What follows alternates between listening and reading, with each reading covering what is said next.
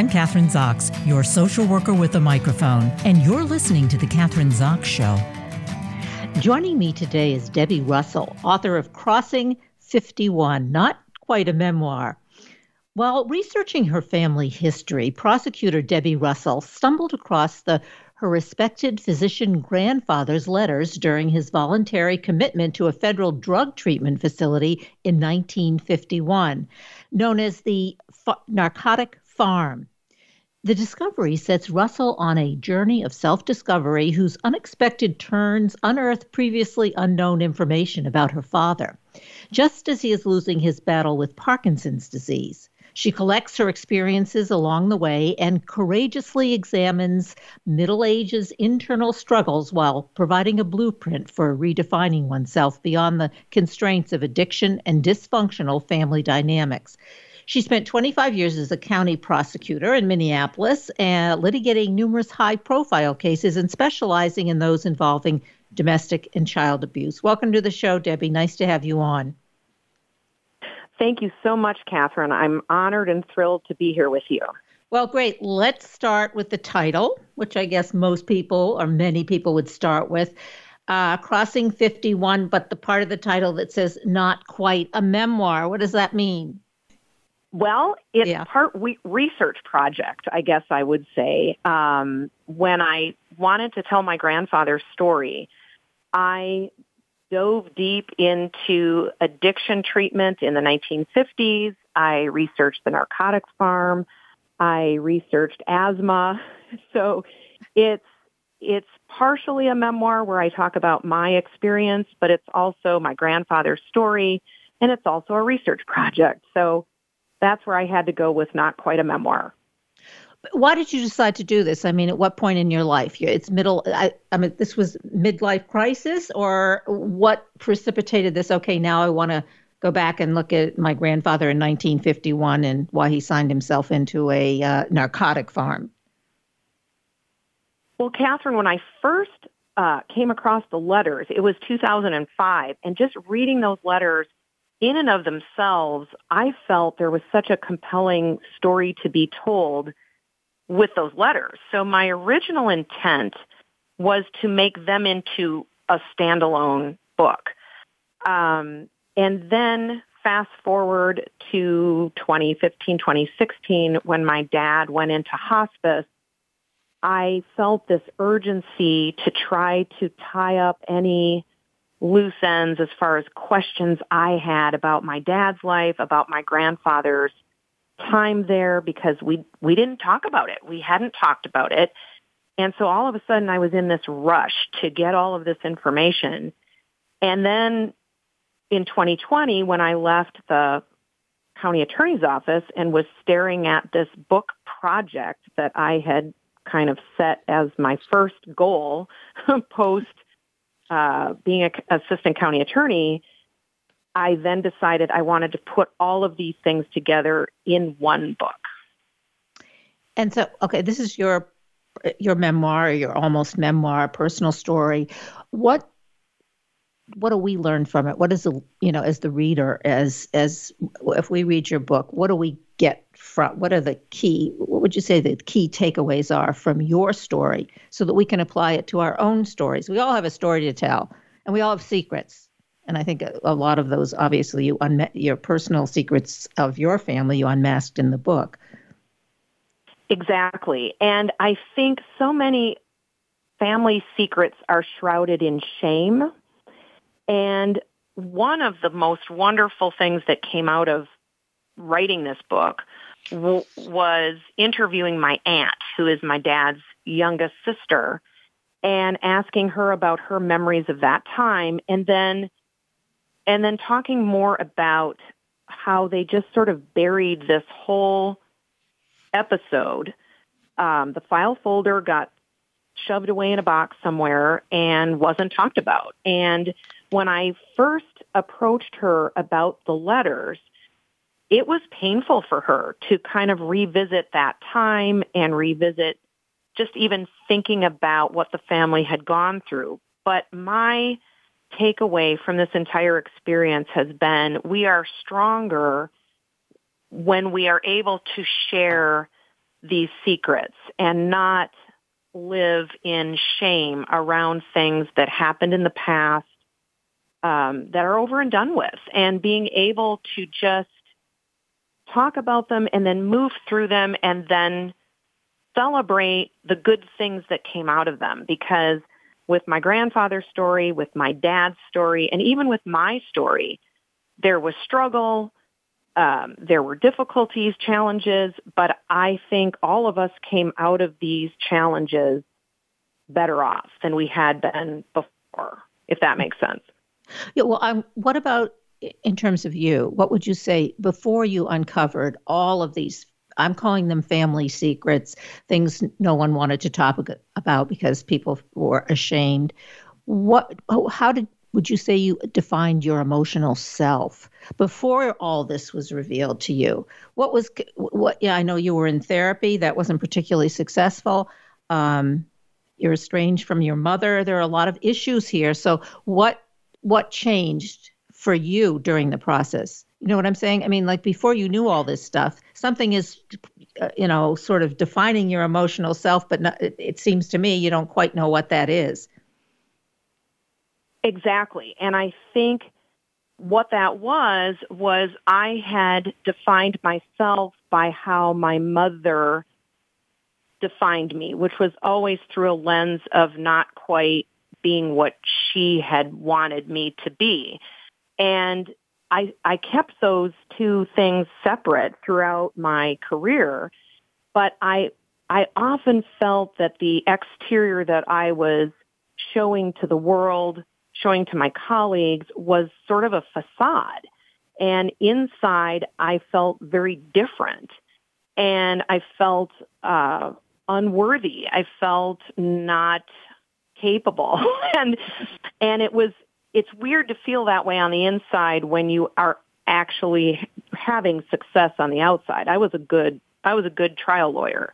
Um, and I but when you're when you're caught up in the idea of of the criticism that you're receiving um, from your mother, it it can really do a number on you. And I think for me, I didn't realize just how much that affected me until I was faced with losing my dad because my dad was the quiet cheerleader and he was always the supporter and always telling me it's going to be fine, you're going to be great. And I think when I was faced with losing him and thinking about life with only my mother who had sent all these other messages that you don't realize how they invade your soul. Um, that's when I started to realize I, I have to look at myself differently. I have to look at, I have to be the person that my dad believes I am, not the person my mother thinks I am. Well, and as you're describing it, it seems to me you've become the person that you think you are, that it's balanced. You're the successful attorney, you're the success, successful writer, uh, but you're also, you feel comfortable about that yourself. You feel good about that. It's not that you're performing as in either one of these professions, I should say, but um, it's who you are, that you've come to terms with that. Yes, absolutely. It's it's the authenticity that is now it's it's through and through you know it's it's just it's it's being okay with who i am and and presenting that to the world and being okay with how everybody else sees me and realizing i'm not everybody's cup of tea and that's going to be okay i think that was part of it where i just thought oh i've got to act a certain way because otherwise people might not like me and boy it you know going around like that is incredibly debilitating. And, uh, you know, moving out of the city, moving to my own little 10 acre plot here where I just get to hang out with the birds and hang out with my dogs. I, I have, I've found that part of me that I always had. It, it developed in childhood and then it kind of got shoved away in adulthood. And I think the midlife crisis that I had forced me to get back and find that, you know, it's finding the inner child. It's finding all these things that give us joy and purpose. And And then being able to just turn around with this book and use it as a conduit for conversations with people about how do we do that? Here's how I did it and you can do it too. So that's that's kind of the message that I'm trying to convey now in this new chapter. I think that most people, when there's a crisis, that there is that opportunity to do just what you did, and the crisis being, well, maybe middle age, but also your father what, uh, dying.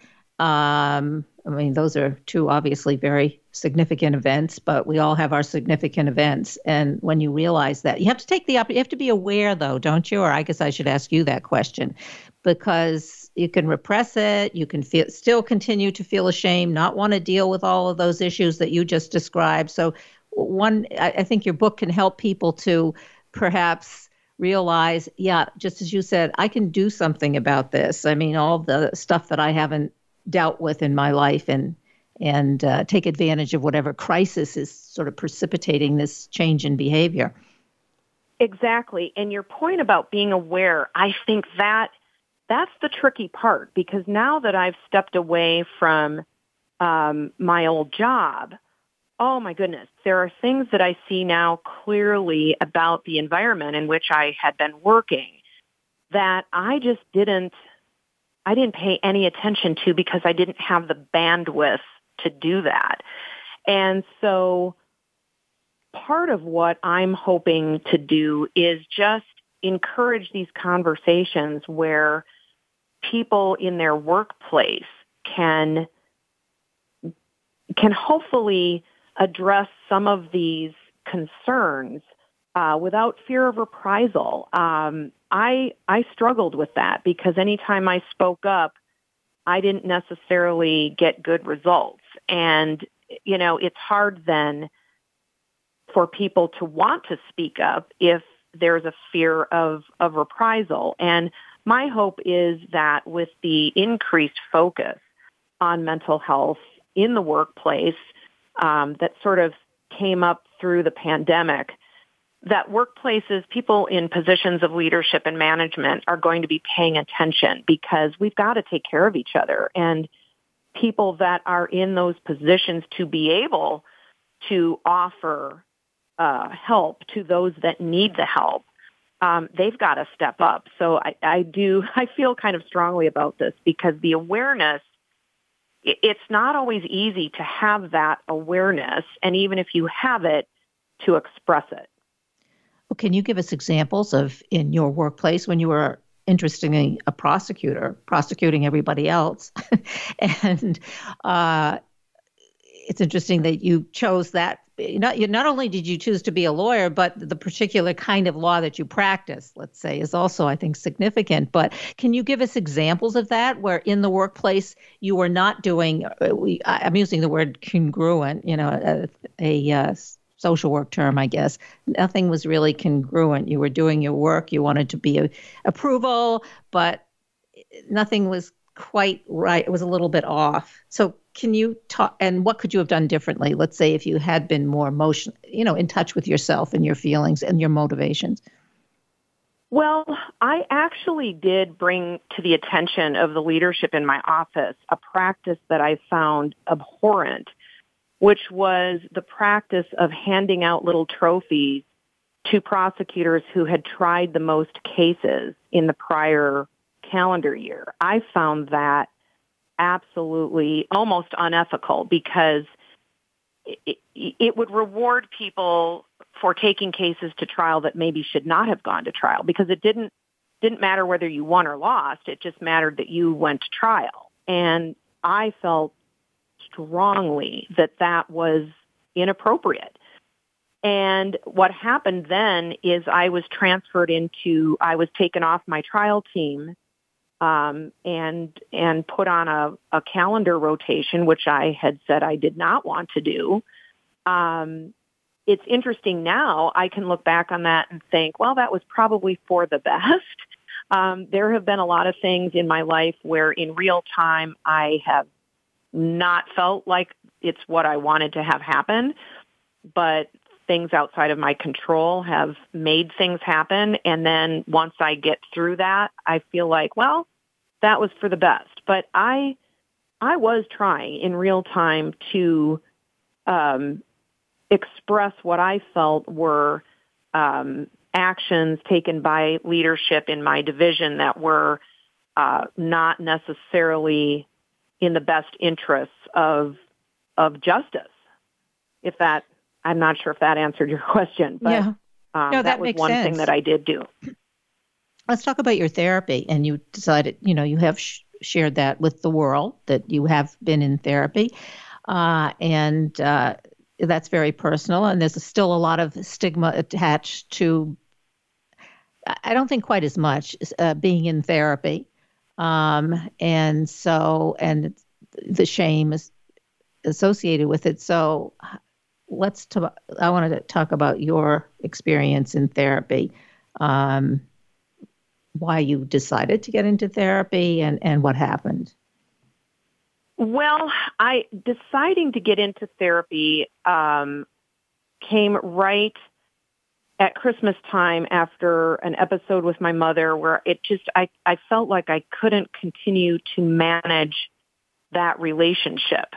And um, I basically just went online and looked for a therapist, which I don't know that I would recommend. I think back when I was uh, when I was looking for a therapist, and I write about this in the book, I was under the impression that nobody I knew was in therapy, and so because it wasn't anything that anybody talked about, and so and I didn't you know go down the hall and ask any coworkers for recommendations, and so I basically, it was like picking one out of the yellow pages for those of us that are old enough to remember the yellow pages. And, um, it was, it was interesting because my very first session with this person, I didn't, I didn't get a really great feeling out of it, but I was always somebody that deferred to those in a profession different than mine. I just assumed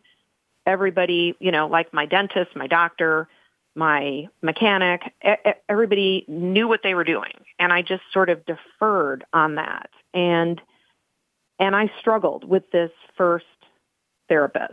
And, and I write about that. I think I was a, probably not an easy client, but I was never pushed. I was never pushed. I just came in and I just talked about whatever I wanted to talk about. And then at the end of the session, I left and I thought, well, I don't, I'm just not understanding what I'm supposed to be getting out of any of this. Um, and so uh, it, what's interesting is I don't know if, if the session where she was impaired, if that had not happened, I don't know how I don't know what sort of story I would have written, you know, but it was it was a really remarkable incident that of course forced the termination of that relationship. And then I was at another crossroads where do I just throw in the towel and say therapy's not for me? But I felt like I had to keep I, I needed I needed to try again.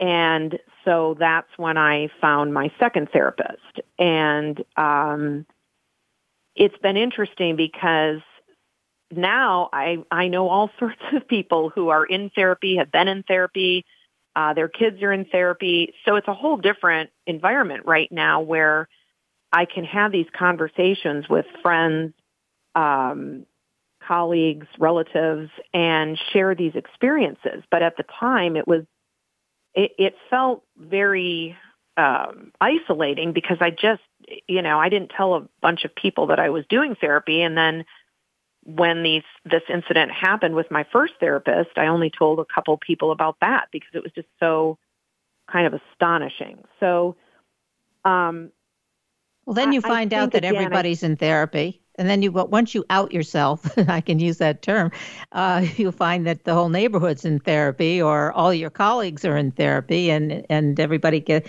you know it's a different situation i think when you are in a if you are a therapist or a social worker or a psychologist it's it kind of appears as the opposite that everybody is in therapy. Because i think if one is doing therapy or counseling one should also have been in therapy themselves. And um, that's pretty much, I think, the case in you know psychiatrists, psychologists, social workers. Um, yeah, so it's but but more and more people just in general and celebrities talk about their therapy, and I, I think which I think is a really good thing. Um, so it's the the stigma I think is slowly disappearing. Oh, I agree. And yeah. and I keep turning back to the pandemic because I do think the pandemic kind of forced the issue. And um, I think we I, I you'd know this better than me, but I think we're we're in quite a shortage of uh, mental health practitioners, which um, you know, hopefully that will start to uh, rectify itself over the next few years as as more people um, get into the field. But um, absolutely, it's it, it, again when I started talking about my family struggles. Eh, your your point about outing oneself, I think the thing that I would say about outing oneself is it can be it can feel really really hard, but once once I did that in terms of here are my struggles, here are the things I'm going through, it, it's so amazingly gratifying and and connective to to then realize, oh my gosh, everybody everybody's got stuff, right? And um, I was always under the impression that everybody else had a smoothly running family with very few bumps in the road. And you know the book has has really prompted such wonderful reflections on the part of my readers where they're reflecting on their own family situations and they're relating. And and I think that's again just having those conversations then we feel less alone we feel less isolated in our struggles if we can at least have a person or a few people that we can share that this is happening. This is happening to me. Oh, it's happening to you too. Oh my gosh. Then you have that camaraderie or connectedness over a similar experience. And when you're in therapy, essentially, I mean, this is, uh, you are in a way, in a, even in a philosophical way, I mean, you're seeking the truth. And as sort of each emotional truth comes out, it's really very freeing it really feels good, no matter how painful it is to get to that point. Um, I think one experience is a real different, even um, uh, physical change, emotional change, everything changes in, in, a, in a good way.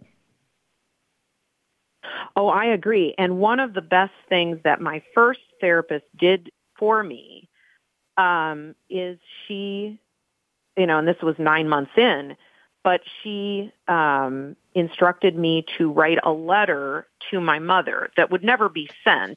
I think this is probably a common um, thing that yes. that that we do in therapy. So write that letter, and I I kind of resisted it, and um, and when I when she finally said, you know, let's I, I want you to do this by next week. See, it was then we had kind of the, the deadline, right? And I sat there and all of a sudden five pages single spaced, but it was titled List of Grievances. And oh my gosh, Kathryn, it mm-hmm. was, that was, that was a monumental event for me. Um, because I realized and I don't put this in the book because the book is not about my mother, but having been able to do that and just get it out of my head and out of my soul and onto some paper was so liberating. And I shared it with my brother at the time and he validated because part of some of the issues with my mother involve what I believe to have been gaslighting. And gaslighting is is really scary at, when you're on the receiving end because you really think you don't you don't have a grip on reality. And so when I wrote out my list of grievances and I shared it with my brother, he validated them and he said he he remembered many of the things that I wrote down and that I will say therapeutically for me was huge, even though my relationship with this particular therapist did not continue long past that. Just having been able to do that was was just really, really helpful for me. Liberating and and freeing, um, as you described it. We have so much more to talk about, but we have only a couple minutes left, so we want people to get out there, read the book, Crossing 51, not quite a memoir. And I've been talking to Debbie Russell, who's the author author of the book. So Debbie, give us website and or websites or places to go to obviously get the book and to learn more about what you're doing. Yes, thank you so much. So my website is www.debbie, D-E-B-B-I-E hyphen Russell, R-U-S-S-E-L-L dot com. And if you go there, all the ordering information for the book is right there. If you want to do it through Amazon, if you want to order it through your local bookstore, uh, you can do that. So I've got all the links right there on the homepage for uh, getting the book. And um, I've also got information about me, and um, I'm working on my next book. And so, uh, yeah, I uh, that's the place to go for all of that information. Fantastic. Thanks so much for being on the show today. I really appreciate it. Oh, I appreciate it too. Thank you so much, Kathryn. Thank you.